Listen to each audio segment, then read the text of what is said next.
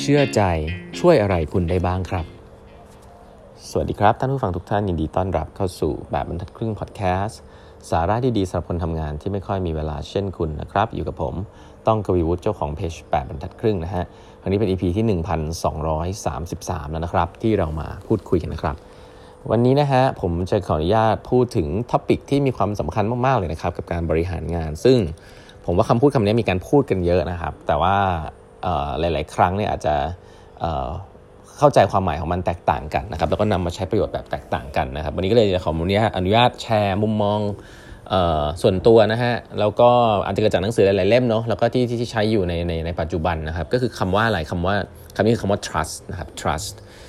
ความไว้วางใจนะความเชื่อใจ ซึ่งมันใช้ในหลายคอนเท็กซ์มากเลยนะครับใช้ในหลายบริบทมาก ๆ ถามว่า trust สำหรับสำหรับผมนะคืออะไรนะสำหรับผมคืออะไร trust คืออะไร ผมว่า trust เนี่ยคือความวางใจนะครับให้กับอีกคนหนึ่งนะคือวางใจในเรื่องอะไรนะครับ trust ความวางใจในเรื่องอะไร ก็คือวางใจว่าเขาได้ทำเต็มที่แล้วนะฮะแล้วก็เขามีจุดประสงค์ที่ดีนะคือถ้าเราเข้าใจว่าคนคนนึงมีจุดประสงค์ที่ดี และมีและสามารถและทำทุกอย่างเต็มที่เนี่ยเราก็จะประพฤติปฏิบัติกับเขา แบบหนึ่งนะครับเวลาที่เขาทำผิดพลาดนะครับอันนี้คือความไว้ไว้วางใจนะความไว้วางใจมันไม่ใช่เป็นเรื่องของแค่โยนงานไปให้แล้วบอกว่าฉันไว้ใจนะครับแต่ว่าเวลามีอะไรเกิดขึ้นแล้วก็ไปด่าเขาอย่างเงี้ยผมว่าอย่างเงี้ยไม่เรียก trust นะ trust เนี่ยคือสิ่งที่เราสร้างขึ้นมา หรือเรามีให้กับใครสักคนหนึ่งนะคนคนให้นะคนให้ trust ก็คือว่า เราสร้างความปลอดภัยขึ้นมาครับความความเชื่อใจสำหรับผมเนี่ยคล้ายๆกับความปลอดภัย ความปลอดภัยที่อีกคนหนึ่งเนี่ยเขาจะได้รับว่าถ้าเขา ได้รับความไว้วางใจเนี่ยหมายความว่าคุณทำไปเถอะนะผมเชื่อว่าคุณนะ่ะมีความสามารถพอ แล้วผมก็เชื่อด้วยว่าคุณตั้งใจทำเต็มที่มีความตั้งใจที่ดีนะครับนั่นหมายความว่ามันปลอดภัยเพราะอะไร เพราะเวลาเขาเขาได้รับความเชื่อมั่นแบบเนี้ยเขาก็คงทำเต็มที่ใช่ไหมครับแต่ว่าเวลาสิ่งที่สำคัญผมก็คือประเด็นที่เวลามีอะไรผิดพลาดมากกว่า มีอะไรผิดพลาดเนี่ยเขาก็จะหวังวางใจนะครับว่าเขานำสิ่งเหล่านี้มาคุยกับคุณ แล้วคุณก็จะช่วยเขาแก้ไขไม่ได้เบลมที่ตัวเขานะเพราะว่าคุณเชื่อใจเขา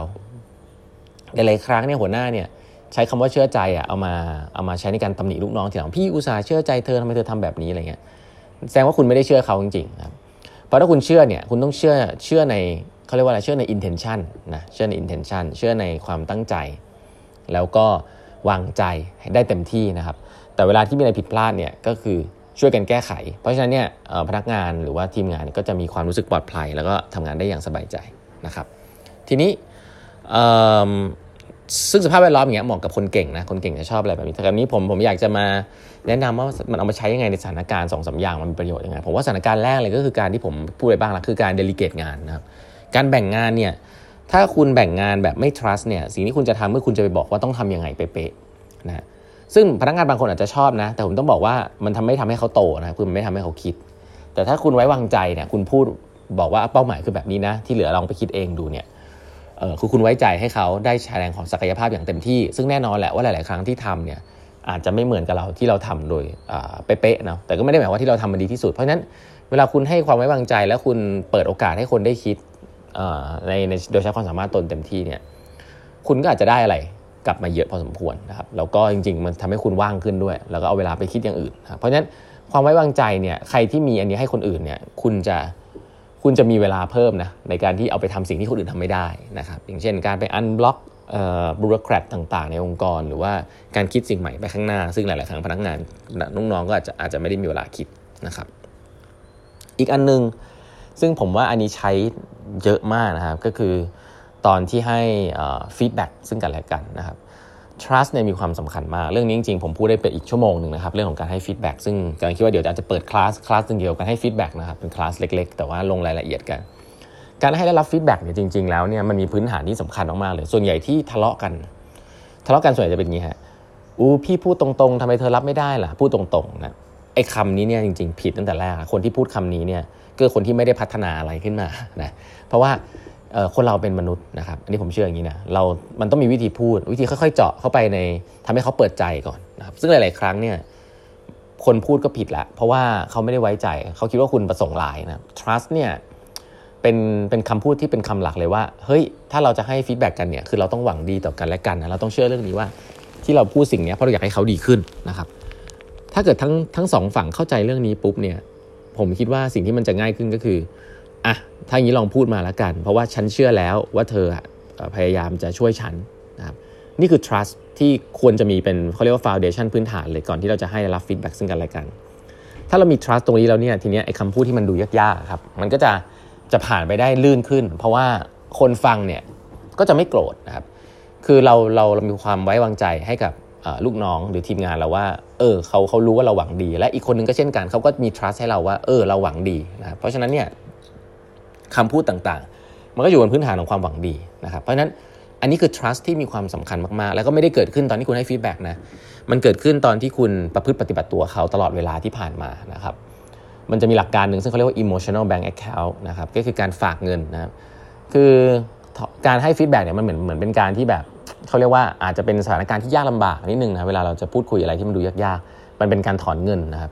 แต่ว่าสถานการณ์ทั่วไปเนี่ยคุณควรจะฝากเงินนะเรื่อง emotional bank account ก็คือฝากเงินก็คือการชื่นชมนะฮะการทำตัวดีๆใส่กันนะครับพาไปกินข้าว พูดคุยสามสารทุกสุขดิบ การให้ฟีดแบ็กเรื่องงานเรื่องอื่น ๆ ที่อาจจะไม่ใช่เรื่องซีเรียสมากครับซึ่งหนึ่งสิ่งเหล่านี้เนี่ยมันคือการสร้างความสัมพันธ์ ความสัมพันธ์ตรงนี้แหละเป็นการสร้าง trust เพราะการสร้าง trust เนี่ยมันเกิดขึ้น over time นะมันไม่ได้เกิดขึ้นว่าเฮ้ยเชื่อใจฉันสิอะไรอย่างเงี้ยนะครับเพราะฉะนั้นก็ก็เอ่อมันคำมันพื้นฐานของความเชื่อใจเนี่ย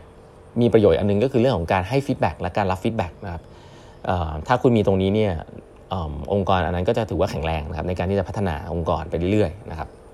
อันนี้คืออันที่ 2 อันที่ 3 ซึ่งผมว่าชัดในมากในโลกยุคนี้เนี่ยคือใช้ในการตอนที่เราเขาเรียกว่าทำ ideation หรือ brainstorm นะใครที่เรียน design thinking กับผมเนี่ยจะรู้ว่า